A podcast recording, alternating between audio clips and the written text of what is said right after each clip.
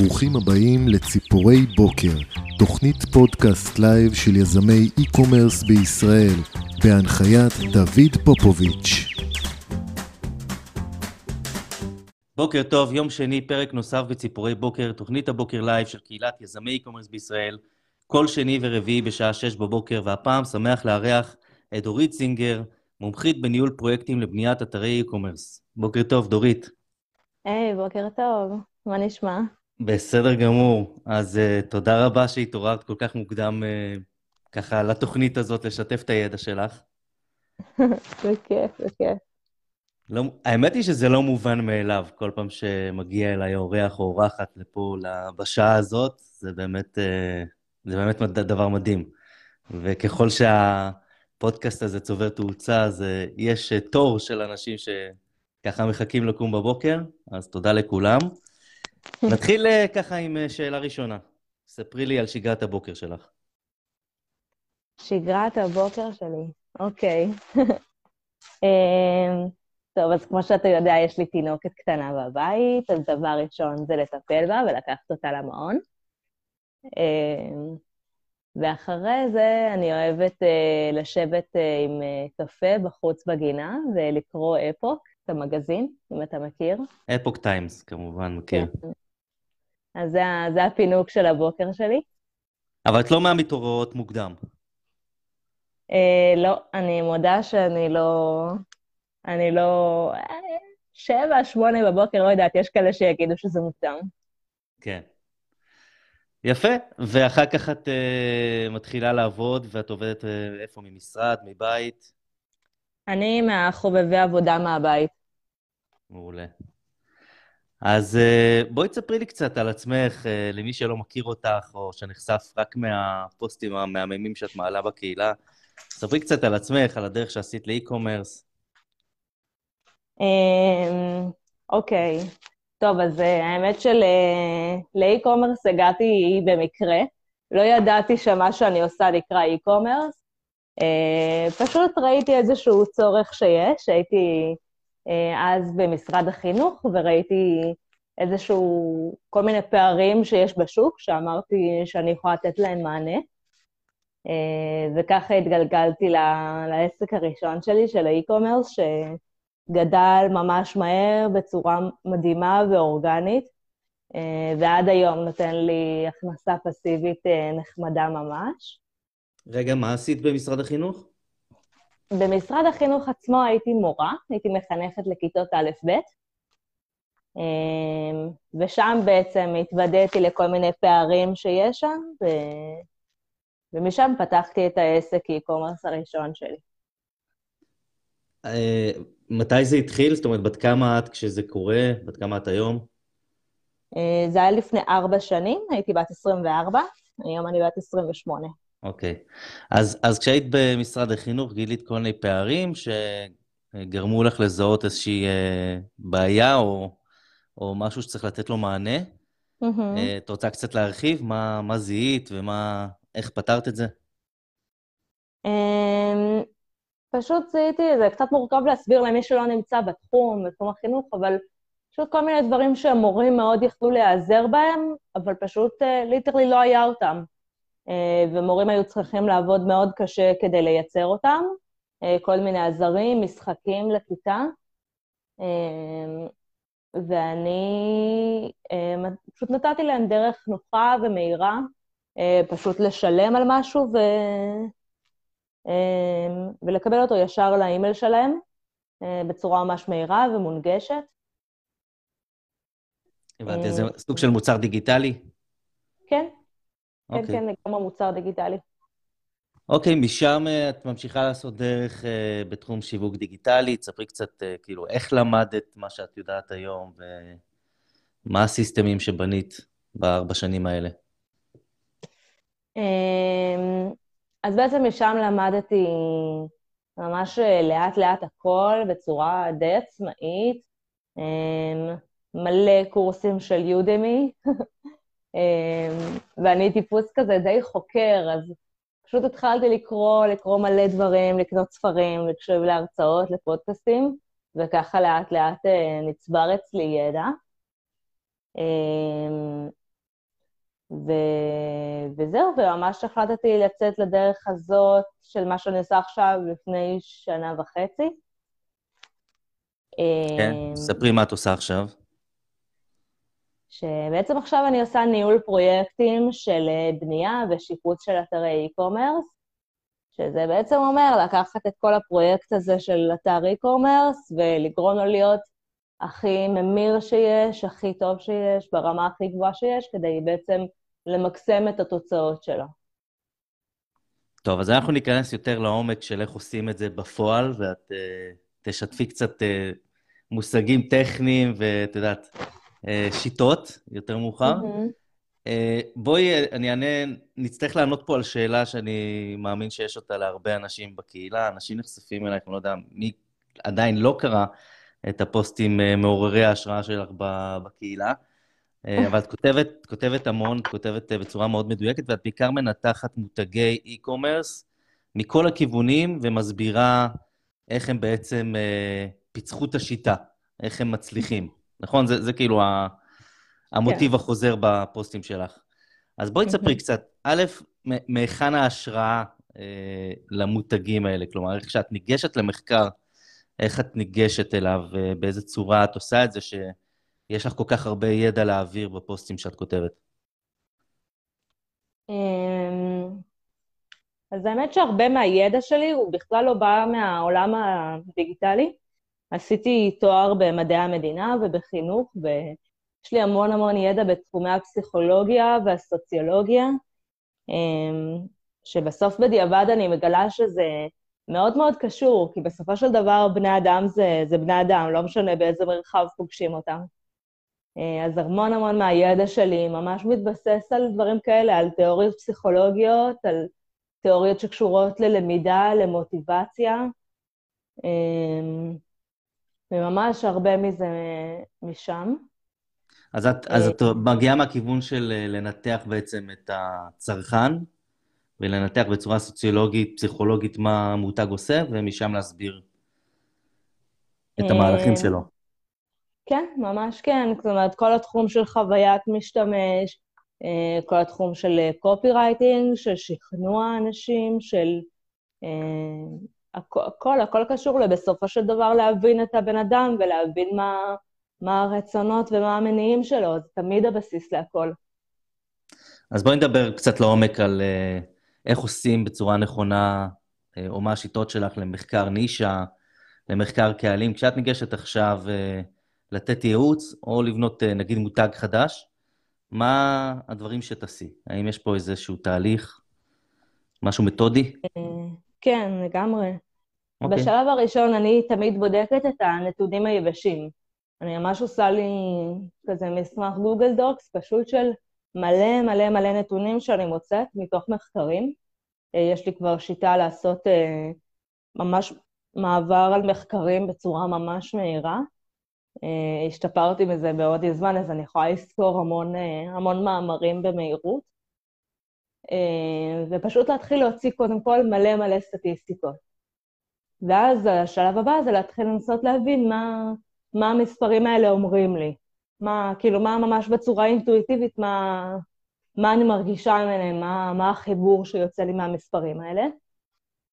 והשלב אחרי זה זה להתחיל אה, באמת לחפש סימוכים למה שאני אומרת, לראות אם באמת מה שאני חושבת, יש לי או, יש לו איזשהו בסיס רעיוני מאחוריו. ושם זה, זה דווקא ללכת למחקרים, אבל לא מהכיוון הסטטיסטי, אלא מהכיוון יותר הסוציולוגי, הפסיכולוגי. אמ, נגיד אני רוצה עכשיו, נגיד אני רוצה עכשיו אה, לחקור אה, נישה מסוימת בתוך הפיטנס, אוקיי? אנשים שעכשיו אה, עושים אימונים בחדרי כושר. מה יהיה המקום הראשון שממנו אני צריך להתחיל כדי לבדוק האם יש לי שם, קודם כל, מה, מה צריך להיות לפני מה? האם צריך להיות קודם כל המחקר של הקהלים, להבין מה חסר להם, ואז למצוא להם את הפתרון, או להגיד, אוקיי, יש לי מוצר עכשיו ואני uh, מתחיל לחקור את הקהל כדי לראות איך הוא יכול לקנות אותו. אמ, האמת שזאת שאלה טובה, כי באמת הרבה, הרבה יזמים פונים אליי ושואלים אותי את השאלה הזאת של מה, מה לעשות קודם. אמ, הדבר, ברור שהכי הכי מהיר והכי נכון זה לבוא מתוך איזושהי נישה ו... כשאתה כבר מכיר אותה ממש מאלף עד תו, כמו שאני באתי ממשרד החינוך וממש ידעתי כאילו מה, מה חסר. לא הייתי צריכה לעשות בדיקות, כי חוויתי בעצמי מה, מה חסר בשוק. ובאמת יש המון יזמים שבעצם מתחילים את עולם היזמות שלהם מתוך איזשהו מקום שהם נמצאים בו והם רואים מה חסר בו.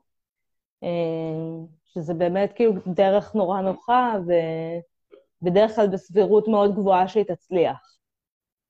אה, אבל אפשר גם כמובן לבוא לזה מהכיוון ההפוך, של להתחיל אה, לקרוא ולהבין. השיטה שאני אוהבת להיכנס אליה, לעשות זה, זה להיכנס לקהילות בפייסבוק, ולהתחיל לקרוא כאילו מה השאלות שצפות שם, מה, מה הדילמות שעולות, וגם מתוך זה אפשר לגלות הרבה דברים. את עושה את זה באופן אקראי? את נכנסת לתוך קהילות אקראיות כשאת רוצה לעשות מחקר על, על מוצרים מעניינים, או איך זה עובד, או ש, שיש לך כבר את הרעיון? אמ, אני אישית טיפוס אה, די סקרן, אז מלא פעמים אני נכנסת לקבוצות כאלה סתם, אה, כי מעניין אותי. אמ, אז... אוקיי, את נכנסת לקבוצה, ואז מה את עושה? אני נמצאת בזה כל הזמן. כן, מה? מה, מה את עושה, אחרי שאת נכנסת לקבוצה, מה את עושה בתוך הקבוצה עצמה? כאילו, שאלות מסוימות, חוקרת את, ה, את האנשים, להבין על איזה עמודים עושים לייק, מה, מה בדיוק השיטות שלך? אמ, זה, זה לא איזה משהו מתודי, זה פשוט לנכוח רגע בקבוצה, לקחת כאילו כמה ימים, כמה שבועות, פשוט להיות שם, כאילו, ולהתחיל לקרוא מה, מה עולה, מה צף, לא להיות פעילה שם בעצמי, לא, לא לכתוב בעצמי, אלא פשוט לראות מה, מה אנשים מעלים. אוקיי. והמשך? זה כאילו קשה להסביר את זה, זה פשוט... מזה אפשר להסיק מלא מלא דברים. אז נגיד ראיתי שיש איזושהי...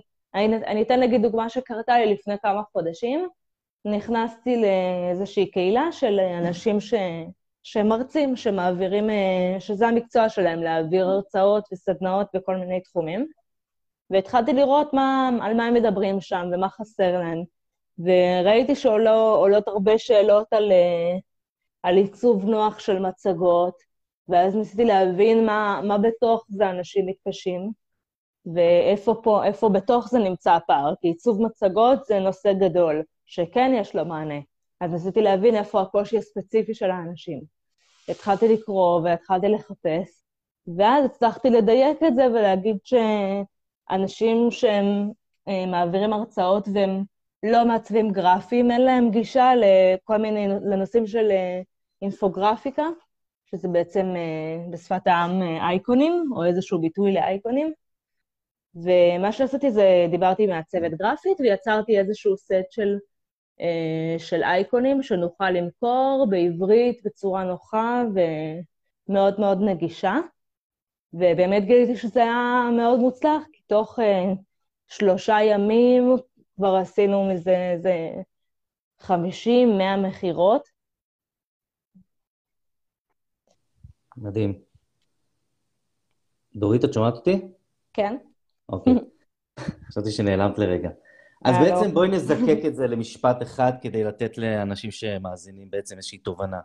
למעשה, אם אין לנו היום רעיון, בסדר, וגם מגיעים אליי הרבה יזמים וגם אלייך, אה, ואומרים, תקשיבו, אבל אני יודע להתעסק בשיווק דיגיטלי, אני יודע לעשות e-commerce, אני התנסיתי בעבר, אה, לא יודע מה, בסוכנות שעבדתי בה, או, או היה לי שותף, עכשיו אני רוצה להקים משהו משלי.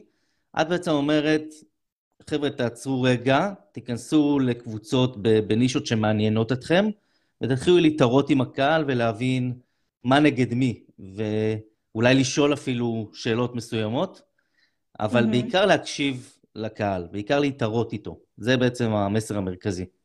כן, לגמרי. אוקיי, okay, עכשיו, אני גם עושה את זה, חייב להגיד לך, ו- וכנראה זה, זה החיבור המצוין שיש בינינו, אנחנו עובדים ממש באותה, באותה צורה, ואני חושב שזאת הדרך לעבוד. אה, אני אקח את זה צעד אחד קדימה, ואני גם אוהב לשאול אותם שאלות. אני ממש אה, אה, מעלה, נגיד שאלה בקבוצה שמעניינת אותי, בנישה שמעניינת אותי, מה הייתם רוצים לקבל כמתנת יום הולדת, ליום הולדת הבאה שלכם? מה הייתם נותנים כמתנת יום הולדת לאימא שלכם, או לאחות, או לאח שלכם, לא יודע, בהתאם למה שבאמת וזה בעצם גורם, זה מפעיל את הקהל וגורם להם בעצם אה, לענות על השאלה. א', כל, מבחינה סוציולוגית ופסיכולוגית, אני לא צריך להגיד לך, אנשים מאוד אוהבים ששואלים אותם וחוקרים אותם. כן, לגמרי. הם, הם אוהבים, אה, את יודעת, שנותנים להם במה לדבר. אז, אז אפשר להגיע להרבה הרבה תובנות בצורה כזאת. יצא לך לנסות את זה? אה, אני מאוד אוהבת לדבר עם אנשים, בדרך כלל אני מדברת איתם בשלב אחרי זה, שאני מחפשת ולידציה. אה, זה השלב שאני מדברת איתם, אבל אני גם מאוד אוהבת את הרעיון הזה של לדבר, לדבר עם אנשים כדי לקבל את הרעיונות. גם אני מאוד אהבתי את השאלה שלך של המתנות, כי זה באמת נותן לאנשים לפתוח את הראש. כי זה לא מה הם צריכים, ואז הם מוגבלים בעצם לחשיב, בחשיבה שלהם למה שיש להם כאן ועכשיו. אלא ששואלים אותם על מתנה, הם יכולים כאילו להתפרע עם הדמיון שלהם. בדיוק, ו- וגם זה מדובר במותרות, אז אנחנו בעצם יכולים להיכנס לתוך uh, עולמות של מוצרים, uh, של תכשיטים וכל מיני דברים שהם לא, לאו דווקא הצורך uh, כרגע.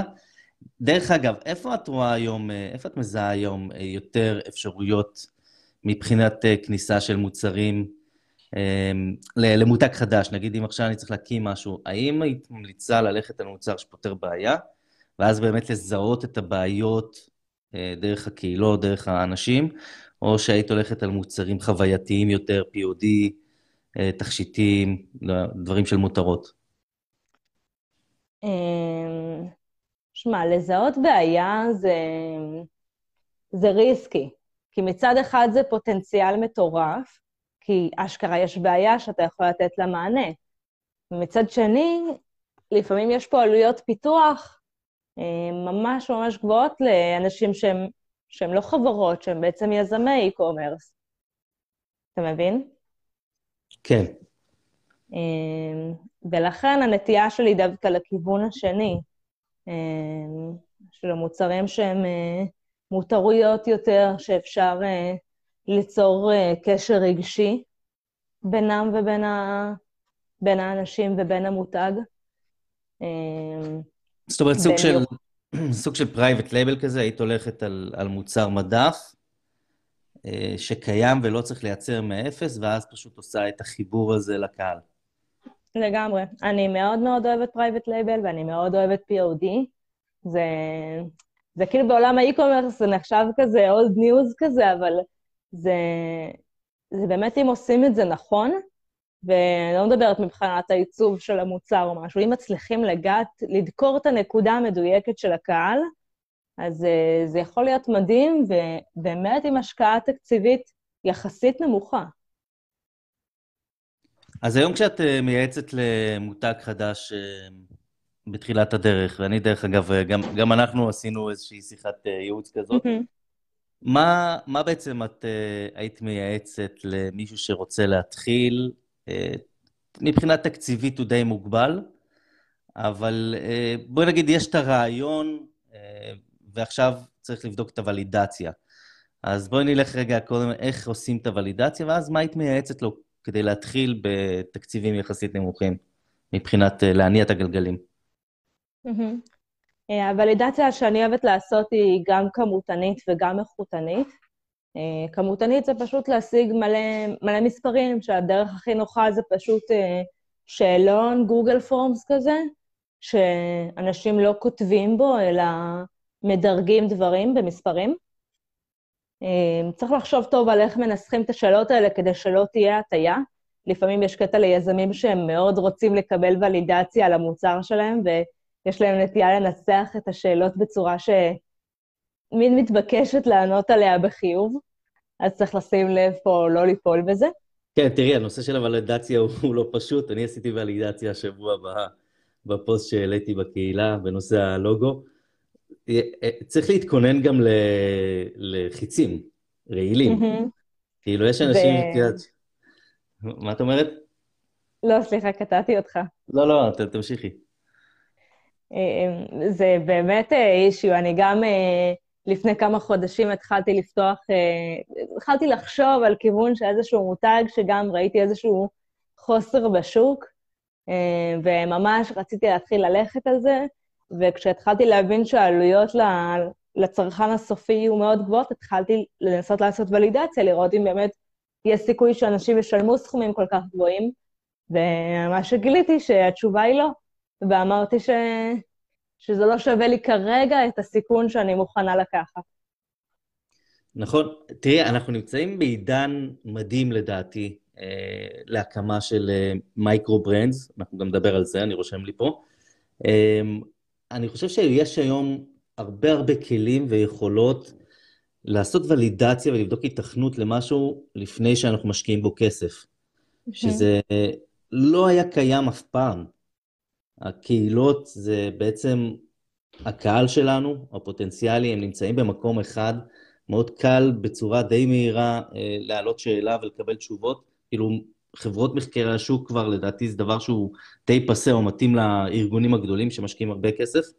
כן. אבל אנחנו נמצאים בעידן ממש ממש טוב של יכולת להבין אה, רגע מה נגד מי, ואם אנחנו בכיוון הנכון, בצורה די מהירה. Mm-hmm. בואי כן, נדבר על... מסכימה. בואי נדבר רגע על אה, אה, אחרי שמצאנו את הוולידציה, מה השלב הבא שאת אה, מייעצת לי בתחילת הפעילות שלי במותג? אחרי שכבר יש לך מוצרים? יש לנו את הוולידציה, עכשיו אנחנו נכנסים לפיתוח, לייצור, את יודעת, מכינים את החומרים השיווקיים. מפה, בואי תקחי את זה, תגידי מה, מה השלבים הבאים לדעתך בתפעול הנכון של המותג. אה, טוב, אז פה נכנס הצד ה... אני מביאה את הצד הקריאטיבי שלי, שאני בדיוק. אומרת שמבחינתי הצד הבא זה לדייק את המסרים. כי לפעמים אה, מותג באמת קם ונופל על המסרים שלו. פונים אליי כל כך הרבה יזמים ש... שאני מסתכלת להם באתר, ובאמת מדברים על אחוזי המרה ממש נמוכים, אה, פחות מ-0.3 אחוז, דברים כאלה באמת מבאסים.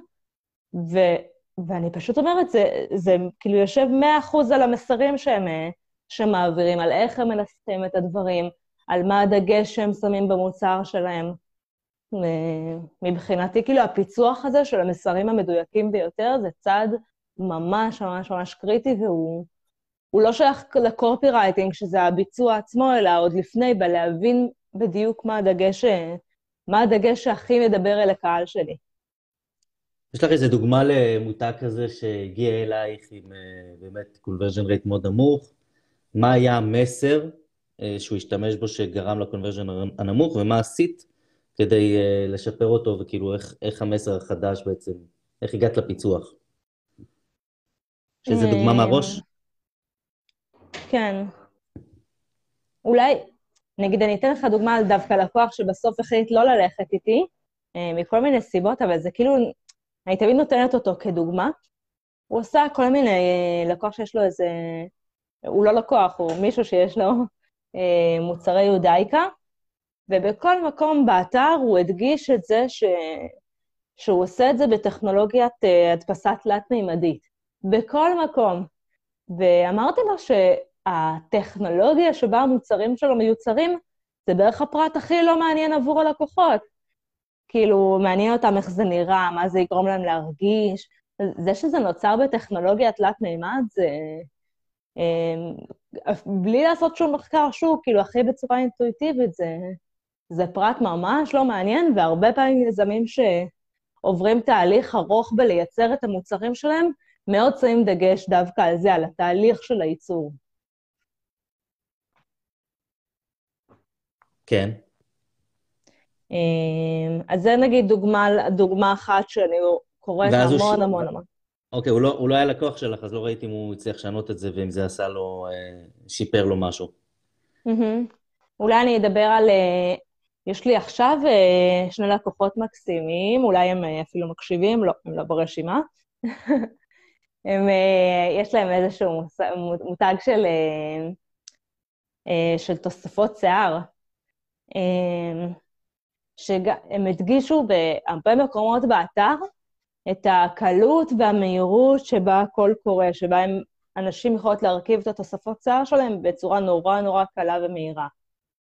אמ, והתחלתי לעשות, אה, גם לדבר עם לקוחות שלהם, גם לקרוא ביקורות, לעשות איזשהו ניתוח איכותני על אה, איזה, מס... אה, מה בעצם כתוב בביקורות, לנסות להבין מה, מה המנגינה שנמצאת מאחורי המילים. ומה שהבנתי זה שהקלות והמהירות זה איזשהו בונוס נחמד, אבל זה לא הסיבה העיקרית ש... שאישה קונה את התוספת שיער שלהם, שלה בגלל זה. אתה מבין? כן. מה, מה היה הסיבה האמיתית? הסיבה האמיתית זה איך שזה גרם לה להרגיש. ובעצם אה, שזה גרם לה פתאום להרגיש אחרי שנים של שיער דליל ודק ונשירות, זה פתאום גורם לה להרגיש יפה אה, וחיונית. אז את רוצה להגיד לי אה. שכל המסרים בעצם עד, קודם כל make sense לגמרי. לגמרי make sense, וגם משהו שאנחנו תמיד צריכים להקפיד עליו, לא לדבר על פיצ'רים, אלא יותר על, uh, על החוויה שנגרמת uh, מהשימוש במוצר ואיך זה משנה לי את החיים. אז, אז את רוצה להגיד לי שעד אז במסרים בעצם ובמודעות הם השתמשו הרבה במהירות ונוחות שימוש? כן, לגמרי. ולא דיברו בעצם על הפתרון האמיתי, שזה הנשירה, וה, ו, ותרגישי עם, עם ביטחון עצמי יותר גבוה וכל הדברים האלה. כן, וגם לקחנו את זה שלב אחד יותר קדימה, שמה שהם כן נגיד הדגישו זה זה שהאישה תקבל הרבה מחמאות מזה. ואז אמרתי שאני רוצה שנהיה מעבר לשלב של המחמאות, שכאילו החזון של המותג יהיה שהאישה ממש תפנים את המחמאות האלה והיא תרגיש את, ה... תרגיש את הדברים האלה בעצמה. שזה המחשבות שהיא תחשוב על עצמה, אז ממש ניסחנו כאילו אין ספור מסרים כאלה, זה שהמחמאות החיצוניות בסוף הופכות למחשבות שאישה חושבת על עצמה, ושזאת המטרה האמיתית של המותג, לא המחמאות שהיא תקבל, אלא איך היא תרגיש על עצמה בסוף. וזה מותג שאני מניח יזמים גברים אה, מריצים, נכון? כן. כן, מחזיר אותנו לנושא המגדר, של, כמה, של כמה צריך באמת להבין אה, את קהל היעד ולהבין באמת את, ה, את הבעיות ואת הצורך, וכשאתה לא במגדר, אתה לא... בסוף, הם לא נשים, הם לא, יודע, הם לא יודעים בדיוק מה, מה הצורך של האישה ואיך לדבר אליה. אז כן, אני מסכים מאוד עם הדבר הזה. זה מעניין שאתה מעלה את זה, כי באמת אה, המון המון לקוחות שלי התחילו את השיחה ב... אנחנו רוצים אה, חוות דעת נשית, אנחנו רוצים נקודת מבט נשית, רגשית יותר. תראי, אני מעלה את הנקודה כי השבוע היה סוגיה מאוד מגדרית בקהילה, אה, משהו שגם את יעצת לי, וזה הנושא של, אה, אה, של הפנייה לנשים. אני, אולי, אולי נרחיב על זה ונפתח את זה קצת ככה בעניין המכללה לאי-קומרס ויזמות. את גם מרצה במכללה, צריך להגיד, לנושאים של קהלים ונישות. ובאמת עלתה שאלה האם הלוגו של המכללה לאי-קומרס יותר מדי גברי ולא פונה לנשים. וזו הייתה סוגיה מגדרית שפתחנו עם הרבה דעות לכל הכיוונים. אה, לי באופן אישי, זה, כל הדיון הזה פתח את העיניים לכל מה שקשור uh, בנשים וגברים ב, ב, ב, ב, בעולם העסקי, uh, ובטח גם בעולם שלנו באי-קומרס. Uh, אני מכיר הרבה הרבה יזמים גברים שיש להם מותגים לנשים. אני מכיר mm-hmm. מישהו, מישהו נמצא אצלי באקסלרט, או ש, שמריץ מותג שהוא... אה, אביזרי שיער, אביזרים לשיער, אה, ומישהו שמריץ אה, מותג לתכשיטים לנשים. אני חושב שבאמת הנושא המגדרי הוא לא מדובר בכלל. בכלל. אני לא יודע, בין אם זה החשש להיכנס לתחום נפיץ, או, או לא יודע מה, אבל היזמים הגברים חייבים להבין שיש להם בעיה בסיסית שהם לא מכירים אותה, הם לא, הם לא יודעים מה שהם לא יודעים, והם לא יודעים שיש דרך מסוימת אה, לפנות לקהל הנשי. אה, והם פשוט לא שם, הם לא, הם לא נשים, הם לא יודעים איך, אה, איך להגיע ולדבר לזה, והם מפספסים הרבה בדרך. כן, לגמרי. גם, כאילו, אנחנו, מעבר לזה, ש... כש... מעבר לזה שאני אישה, אז אני גם נמצאת בכל הקהילות האלה, ואני ממש רואה את השיח שמתפתח ונבנה שם. אז זאת אומרת, זה לא רק זה שאני חווה את זה על בשרי, אלא גם אני באמת נמצאת בכל הקהילות האלה ואני רואה מה קורה ואיך מגיבים לכל מיני דברים, אה, וזה גם נקודה חשובה, כי יש דברים שאי אפשר לדעת, אלא אם כן נמצאים עמוק בפנים. ומה לדעתך אה, משפיע מאוד על הבחירה של אישה במותג כזה או אחר? כלומר, מה, מה חשוב לה לראות בתוך המותג? אמ, אני יכולה להגיד לך, נגיד שפעם המון מותגי יופי וקוסמטיקה היו שמים מלא דגש על הכאבים של האישה, על השמנה, על קמטים, זקנה בכללי, והיום זה מאוד לא... זאת אומרת, היום מותגים כאלה מקבלים ממש שיימינג בקבוצות של אנשים, שהיום יש מלא מודעות לזה שכבר, כאילו, לא, כבר לא משווקים ככה. עדיין יש מלא מותגים שבוחרים כן לשווק ככה, ובטוח שזה גם עובד ב, באחוזים מסוימים. אבל נגיד זה היום משהו שכבר ממש ממש פסה, והיום מדברים על אה, מכירה דרך העצמה נשית, אה, למכור למישהי דרך להגיד לה כמה היא יפה, ולא כמה היא כרגע מכוערת, אבל היא תהיה יפה עם המוצר שלנו. כן, מעניין מאוד. אה, באמת מה שהיה לי בראש כשאמרת את זה, זה העצמה הנשית. זאת אומרת, לתת מקום, לשים אותם במרכז. גם השיטות שיווק האלה הן כל כך, כבר כולם מכירים את זה. אז זה כבר לא... זאת אומרת, פעם זה היה נכנס לנו לתת מודע כזה, וזה היה משפיע עלינו. והיום בגלל שאנחנו כל כך מודעים לשיטות שיווק האלה, אז זה פשוט נראה לנו כמו מניפולציה זולה כזאת. כן. בואי נדבר רגע על אה, נושא של אינפלואנסרים. ככה נמשיך את המסע שלנו להקמת המותג. דיברנו על ה... דיברנו על ה-validation ודיברנו על האתר עם ה-conversion rate ואיך אנחנו יכולים אה, להעלות ה-conversion rate באמצעות פנייה נכונה יותר ב-description. אמ, איך אנחנו מניעים traffic לתוך אה, אתר חדש? טוב, זאת שאלה כללית ממש. בואי, בואי נדבר רגע על... ככה אני אעזור לך. בואי נדבר רגע על ערוצים. מה הערוצים המרכזיים היום, ב-2022, שמאפשרים לנו להכניס traffic איכותי? אנחנו יודעים שיש לנו קצת בעיות עם פייסבוק, אה, אנחנו יודעים שטיקטוק אה, מאוד מאוד מאוד גדלה ומתפתחת ונכנסה חזק לעולמות ה-e-commerce. מה, מה הדברים הגדולים שאת מייעצת להיכנס אליהם לפני הכל? אה, טוב, אני אתחיל מהסתייגות, שאני כן. לא חברת פרפורמנס, אה, זה לא, לא ההתמחות שלי, אבל כן כבר יש לי, אה, יש לי כבר ידע ש, שצברתי בנושא הזה, אז אני תמיד שמחה לכוון, לכוון כל מיני מותגים למה לדעתי יכול להיות הכי נכון. אני, למרות הירידה בביצועים של הפייסבוק והאינסטגרם, אני מאוד מאוד אוהבת אמ, כשעושים את זה נכון ויודעים, אה, אה, ויודעים קודם כל להיות סבלניים, אמ, יודעים להקשיב לנתונים כמו שצריך, לנתח אותם כמו שצריך, הפייסבוק והאינסטגרם הם עדיין אפיקים אה, מאוד רווחיים. אמ, במיוחד למותגי נישה שאין סיכוי שאף אחד יגיע, כי אין סיכוי שמישהו יגיע אליכם, יגיע אליכם בגוגל. אה, בחיפוש של המילים הגדולות.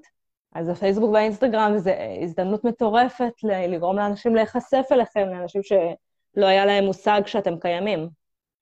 אז אני, אני עדיין אה, חסידה מאוד גדולה של, של זה, של הממומן בפייסבוק ובאינסטגרם. דרך מסוימת שבה, היית, שבה צריך לפעול עכשיו? כלומר, בפייסבוק ואינסטגרם, מה, מה השתנה מבחינת, אומרת שזה הקריאייטיב וה... אה, תני איזה טיפ לאיך לעשות היום פייסבוק בצורה טובה. אמ, א', מלא מלא טסטים. גם דברים שלא חושבים שהם יעבדו, פתאום יכולים, אה, יכולים לעבוד. אמ, זה, זה ממש ממש חשוב, זאת אומרת, לא להסתמך על, אה, על דבר, זאת אומרת, יום אחד תחומי עניין עובדים ממש טוב, יום אחרי זה לוק אלייק עובדים... אין, אין, אה, כאילו, קשה לפעמים למצוא את, ה, את הפאטרן. ובגלל זה אני תמיד אומרת לעשות מלא מלא מלא טסטים כל הזמן. אמ, זאת אומרת, אצלי, וואו, אצלי בקמפיינים שאני מנהלת יש כל כך הרבה קומבינציות של אה, קהלים עם קריאייטיבים ועם קופי שונה, וכאילו ברמה של מאות קומבינציות לקמפיין. ומה, ואז משהו נתפס וממשיכים איתו. לאט לאט מצמצמים, כן, אבל זה גם מאוד תלוי יום. אני, כאילו, כשאני מנהלת קמפיינים, אני נכנסת לזה ברמה של פעמיים, שלוש ביום, כדי לעשות את, הדקוי, את המשחקים הקטנים האלה. Mm-hmm. יום אחד זה לא עובד, אז אני מכבה את זה, זה כן עובד, אני מגדילה לו תקציבים, אה, וזה עבודה, זה עבודה אינטנסיבית. נכון. מה לגבי קריאייטיב? אני אדבר ספציפית על קופי רייטינג, שבאמת זה שמיים וארץ בין מודעות שקולעות מבחינת המסרים, מבחינת איך שזה כתוב, מבחינת סגנון הכתיבה, זה באמת מה שיכול אה, להפוך את המודעה הלא רווחית ל- לרווחית מאוד אפילו. אני ממש רואה את זה חוזר כל פעם בקמפיינים, שכשמוצאים את הקופי רייטינג ש- שדוקר את הנקודה, אפשר להתחיל לרוץ עליו במלא וריאציות, וזה עובד טוב. וגם פה את מייעצת לעשות uh, טסטים על uh, סוגי קופי שונים? גם סוגי קופי, אבל גם ממש זוויות שונות. כאילו, זה המקום הכי טוב לנסות לראות מה הזווית שהכי מדברת לקהל. זאת אומרת, כשאנחנו בונים מסרים שיווקיים לאתר, אז בדרך כלל אנחנו יוצאים עם כל מיני רעיונות למסרים, אה, בוחרים מה העיקרי, מה המשני, אבל הקופי זה המקום לשים דגש על הכל, ו- ולראות גם מה... זה, אם, אם דיברנו על ולידציה, זה בסוף הוולידציה הכי טובה. כן. יש איזה... יש לך איזה תבנית או, או כלל אצבע לגבי אה, איך הפוסט צריך להיות, האם הוא קצר, האם הוא ארוך, האם תמונה, האם וידאו, או שאת אה, מנסה הכל? אמ, באופן אישי, אני, אני אישית רואה על הקמפיינים שאני מנהלת שקופי ארוך עובד יותר טוב מקצר. אמ, בהנחה בו מעניין. כן, אני גם רואה שקופי שמדבר על, ה... על החיבור הרגשי עובד יותר טוב. מקופי שמדבר על התועלות או על המחיר. אמ, זה, זה אני רואה ממש בצורה בולטת, שדברים שכתובים, נגיד, משלוח חינם, אחריות ל-30 ימים, דברים כאלה, זה פחות מעניין אנשים בשלב של ה... בשלב הזה בפייסבוק. זה יותר מעניין אותם בתוך האתר, אבל בשלב הזה של הבדיקה של ההתעניינות, שהם עוד לא יודעים אם הם, אם הם מתעניינים או לא, אז שם אני שמה דגש בעיקר על הפן הרגשי. כן, make them cry to make them buy. זה, זה המסר. Uh, טוב, uh, בואי נדבר רגע על... Uh, ככה אנחנו מגיעים לקראת סיום, ויש לי עוד uh, שתי שאלות אלייך. Uh, מה האלמנטים במותג e-commerce מצליח, כמי שרואה ומנתחת די הרבה מותגים? אם את יכולה ככה לשים את האצבע על, לא יודע מה, 4-5 נקודות, או כמה, שת, כמה שתצליחי, באמת, מה הופך מותג e-commerce למותג uh, משגשג ומצליח יותר מאחרים? אמ, טוב, אז למי שקורא את הפוסטים שלי, אולי זה יהיה קצת uh, uh, obvious, אבל uh, דבר ראשון, מבחינתי, זה לבחור נישה. Uh, כמה שיותר קטנה, והייתי אומרת ליזמים שעובדים איתי, שזה נישה ברמה כזאת שרוב האנשים יגידו, כאילו, וואי, מה זה הדבר ההזוי הזה? לא מדבר אליי בכלל, למה שאני אלך עם דבר כזה? זאת אומרת, הייתי אומרת ש-90% מהאנשים צריכים להסתכל על המוצר שלכם ולהגיד את זה. להגיד, כאילו, ממש לא, אין סיכוי שאני אלך עם זה, זה ממש לא מדבר אליי. דברים כאלה. ו... ואז עם האחוזים הבודדים, הם צריכים להרגיש שזה, כאילו, שזה וואו, שזה בול, שאיך לא היה דבר כזה עד עכשיו. אז uh, אני תמיד אומרת שככה אנחנו יודעים אם, uh, אם הגענו לנישה נכונה וטובה. זאת אומרת, ללכת על core, על core audience מאוד מאוד uh, ספציפי ומדויק. מאוד. כי אז בעצם מה שאנחנו עושים זה אמ, אנחנו עובדים על אה, פרסום בתקציבים, זה לא חייב להיות תקציבים גבוהים בגלל שאנחנו יודעים מי הקהל שלנו.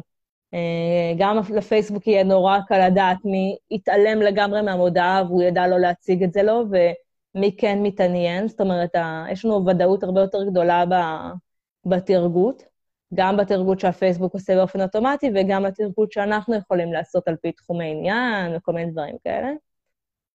אמ, וגם אנחנו עובדים פה על אחוזי המרה באמת הרבה יותר גבוהים. אם אתרים כמו, אה, לא יודעת, אסוס עובדים על אחוז המרה אחד, אז אה, מותגי נישה כאלה יכולים להגיע לחמישה אחוזים, שישה אחוזים, אפילו יש אתרים שמגיעים לשמונה, עשרה אחוזי המרה. דרך אגב, אני פותח סוגריים, אה, דורית, אני פותח סוגריים. אחוזי המרה, עד כמה משמעותי או כמה משפיע, כמה השפעה יש לפלטפורמה שבה אנחנו עובדים עליה? כלומר, אם זה ClickFunnels, אם זה Shopify, WooCommerce, זה בהחלט, יש לזה גורם השפעה? אני חושבת שזה לא הפלטפורמה, אלא מה שעושים איתה. אמ, נניח, אני לא, מה, לא מחובבי שופיפיי, פשוט בגלל שלאנשים יש נטייה לבנות, אה, לבנות אתרים גנריים בשופיפיי, שלא לא מצליחים לראות את, ה, את הייחודיות של המותג, בגלל שזאת פלטפורמה שנותנת אה, את רוב הדברים בצורה, בצורה נורא מובנית, אז, אה, אז כאילו לפעמים, הרבה פעמים יזמים פשוט לוקחים את התבנית ככה, והאתר נראה נורא גנרי. אוקיי. אתה מבין? כן, אני מבין, אני מסכים איתך. מצד אחד גנרי, מצד שני, את יודעת, מאוד uh, מכוון uh, מטרה. Uh, אי אפשר ללכת יותר מדי לאיבוד. כן. אוקיי, דיברנו על, ה... דיברנו על הנקודה הראשונה. Uh, מה, איזה עוד דברים את מזהה שהופכים uh, מותג e-commerce למצליח מעבר ללפנות לנישה מאוד מאוד ספציפית? אמ, אז גם הדבר הבא שגם את זה דיברנו, זה העניין של המסרים. אה, שאנשים בסופו של דבר, כאילו, המוצר הוא פן אחד, אבל מה ש... איך שמדברים על המוצר ומה ש... זאת אומרת, אין תחליף למילים טובות שיעזרו לי להתחבר ברמה הרגשית למותג. אה, לפעמים אנשים מרגישים שהמילים האלה סתם מפריעות, ויש איזושהי אופנה כזאת לעשות אתרי e-commerce רק עם המוצרים, בלי כאילו רק לכתוב סייל ורק, זאת אומרת, לעשות את זה מאוד מאוד מאוד בסיסי ולתת בעצם למוצר לדבר בפני עצמו. אבל ממה שאני רואה, אה, לעזור לאנשים ליצור את החיבור הרגשי הזה, זה, זה כל כך כל כך חשוב, כי פתאום המילים האלה יכולות להאיר משהו במותג שלא חשבתי עליו ככה עד עכשיו. אוקיי. Okay. אה, uh, עוד אלמנטים? מה עם בידול, למשל?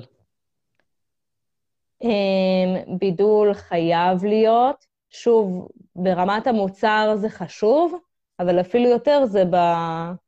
במה מה, מה המוצר הזה בעצם, אה, בעצם אומר, מה, מה העקרונות שלו, מה עומד מאחוריו, למה הגעתם ללכת, למה החלטתם ללכת עליו. זאת אומרת, המוצר אה, לא חייב ללכת על איזה בידול מטורף במוצרים, אה, בגלל זה נגיד אני מאוד אוהבת POD, כי לפעמים סתם כיתוב אחר על חולצה יכול אה, להפוך את זה למותג חדש לגמרי ולגרום לו להצליח. יש לך הרבה ניסיון עם POD? המון, המון יזמים שאני עובדת איתם עושים, עושים POD. מה זה POD מצליח? התקלתי אותך. את כן. הרי, את הרי חולשת על כמה וכמה, זאת אומרת, מהבחינה שלי, מייעצת ועוזרת לכמה מותגים. אה, אז את רואה מה מצליח ומה לא. מה, מה האלמנט שמצליח בפרינט און דימנט? מה שאני רואה שמאוד מאוד עובד זה לאו דווקא איזה עיצוב, אלא הצהרות, כל הנושא של ההצהרה, הצהרה על בגד, על, על חולצה, על, על תיק, אמ, אני כותבת על זה הרבה, על כל נושא החיפוש הזהות בגילאים הצעירים, אמ, שממש אה, עד גיל 25 ואפילו 30 אנשים נמצאים באיזשהו מצב של חיפוש זהות, וכשהם מחפשים את הזהות שלהם, הם גם רוצים להקרין את זה החוצה. אז אה, כל הנושא ההצהרות של חולצה שכתוב עליה איזשהו מסר, אה, זה עובד מאוד מאוד טוב בגלל זה שאנשים מרגישים שהם יכולים להביע את מי שהם. וואלה. אז זה לאו דווקא חייב להיות עיצוב של איזה גרפיקאית או אומנית, זה יכול להיות גם אה, משהו שהוא statement כזה. אהמ. כדאי שזה יהיה גם אה, יפה, להשתמש אה, בטיפוגרפיה יפה, כאילו כן לחשוב על האלמנט העיצובי. בסופו של דבר חולצה זה, כל בגד זה, זה בעצם אומנות לבישה. אני לובשת על עצמי אומנות, אז כדאי שזה יהיה, שזה יהיה יפה. אה, אבל גם היום אה, יש אומנות שהיא מינימליסטית לגמרי, שזה גם מאוד תופס היום. טוב, ודבר אחרון אה, באלמנט למותג e-commerce מצליח? וואי, איך לבחור? אז נראה לי אני אדבר על חוויית משתמש, של uh, להעביר את המשתמש חוויה שהיא, שהיא נוחה ונעימה, uh, ונותנת לו מענה לכל השאלות שעולות לו ולכל הספקות שעולות לו. ופה זה ממש צריך, מעבר לכל הכלים האנליטיים, צריך איזושהי יכולת אמפתית של רגע להיכנס לנעליים של הקהל שלכם, וממש לדמיין מה, מה הוא חושב ואיפה הוא נתקע ועל מה הוא מתלבט.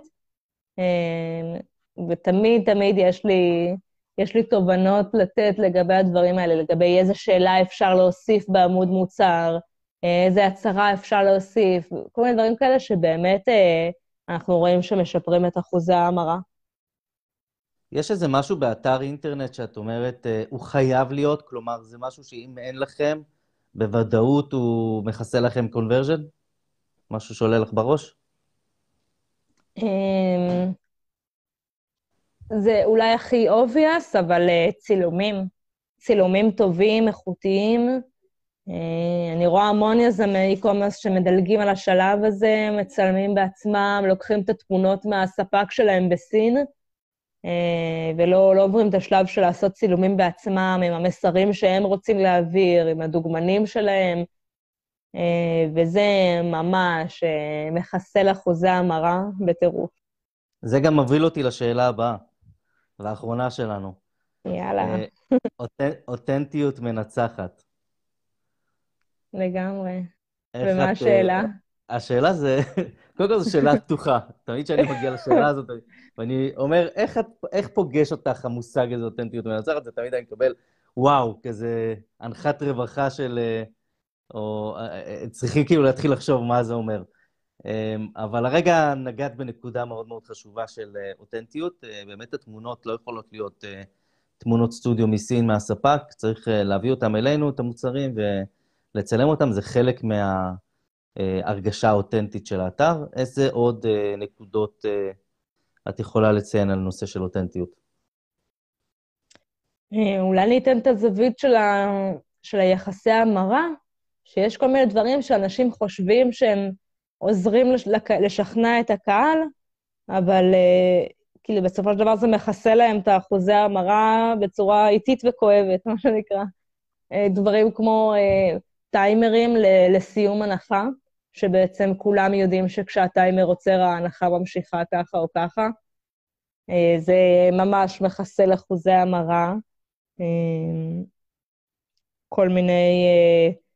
כל הנושא, בכללי כל הנושא של מבצעים ואיך אנחנו מתייחסים אליהם, והאם המבצעים באמת נכונים, או האם העליתי את המחירים קודם כדי להוריד אותם. אה, זה גם מחובר לנושא האותנטיות, והיום לכל נושא האמינות מול מותגים הוא מאוד מאוד חשוב. מה לגבי reviews, testimonials, UGC? שמע, למותג בתחילת הדרך זה ידוע שאין מה לעשות, הוא חייב לשלוח את המוצרים שלו לפייבר, ולאנשים מפייבר שיעשו לו טסטימוניאלס, וצריך את זה, אין מה לעשות. אמ, אי אפשר לעלות אתר e-commerce לאוויר בלי, בלי reviews. כאילו, אף אחד לא, לא יתנהג בסלחנות כלפי המותג שלך ויגיד, אה, אוקיי, הוא חדש, אז נוותר לו. אף אחד לא רוצה להיות השפן ניסיונות. אמ, אז אולי זה לא הכי politically correct להגיד, אז אני מתנצלת. אז אין, אה, אין 100% אותנטיות, אותנטיות בהקשר הזה של ה-reviews. אמ, אבל אני כן יכולה להגיד שבסופו של דבר, אה, כן לאט-לאט אפשר להחליף את ה-reviews שקנינו בעצם ב-reviews אמיתיים, וזה מאוד מאוד תופס, פשוט לתת לאנשים לדבר בצורה חופשית על המותג. אבל אולי בהקשר הזה אני אגיד שאני כן תמיד ממליצה לשאול שאלות מכוונות. אה, לא לתת לאנשים לדבר אה, בצורה חופשית לגמרי על המוצר, אלא כן להגיד מה, מה השאלות שאנחנו מחפשים, אה, לכוון אותם לתאר מה הייתה הבעיה שלהם, למה הם החליטו לקנות את המוצר הזה. כן. יפה, אני חושב שלי נגמרו השאלות. אחרי שכיסינו פה בצורה מאוד מאוד יפה את, ה, אמ, את הנושא של אה, בניית מותג, ניהול מותג, העלאת conversion rate, אה, קצת שיווק דיגיטלי. אה, מילות סיכום שלך? מילות סיכום. וואי, e-commerce זה תחום מטורף. אני כל פעם נדהמת מחדש לאיזה קסמים אפשר לעשות עם העולם הזה ולכמה רחוק אפשר להגיע סתם מהבית, מהסלון, עם עבודה של כמה שעות ביום, עבודה נכונה של כמה שעות ביום. אה, אפשר אשכרה לבנות, אה, לבנות מותגים ככה, שזה מדהים ומספק בטירוף. ואני מעודדת, אם דיברנו על נושא המגדר, אני מעודדת נשים גם לנסות להיכנס לתחום הזה. לנו יש עוד מיליון שיקולים אחרים, שעוד, ועוד מיליון מחסומים שדווקא לגברים אין. אבל אה, אני מאוד מאוד אוהבת לפגוש, לפגוש עוד ועוד נשים בתחום הזה. אני לגמרי מתחבר לזה ומעודד אה, כמה שיותר נשים לבוא להצטרף לקהילה, אה, ללמוד מנשים כמותכן, כמו דורית, שהתנסו ויכולות להעביר לכם את הידע. אז אני רוצה להודות לך על באמת יופי של תוכן וערך שנתת פה לכולם. ויאללה, עוד פחות מחודש אנחנו מתחילים להכשיר את כן. הדור הבא של יזמי e-commerce במכללה. אה, כן, תירשמו, תירשמו. מחכה לזה? ממש, כן. אני כבר אה, היום אה, עובדת על כל התוכן שאני הולכת לתת, לבנות מצגת, אז זה נורא נורא מרגש וכיף. וגם תודה שהזמנת אותי לדבר. איזו שאלה. אחרי כל כך הרבה פוסטים, אנשים צריכים גם להכיר קצת את הבן אדם מאחורי הפוסט. אז... אה, אבל אני חייבת להגיד שאני של שש בבוקר, זה לא אותה אחת של עשר בבוקר, אז... אז אה, אולי נעשה עוד אה, מקצה של אה, ציפורי בוקר של עשר בבוקר בהמשך, ככל ש... את יודעת, ככל שנצבור. כן. אה, נצא מהקור אודיאנס למעגלים היותר רחבים, ואז נבנה עוד, אה, עוד אה, לוויינים של פודקאסט. כן. אה, תודה רבה, דורית. תודה. המון המון תודה לך שהגעת, ושיהיה יום מקסים לכולם וגם לך. יום טוב, ביי ביי. ביי ביי.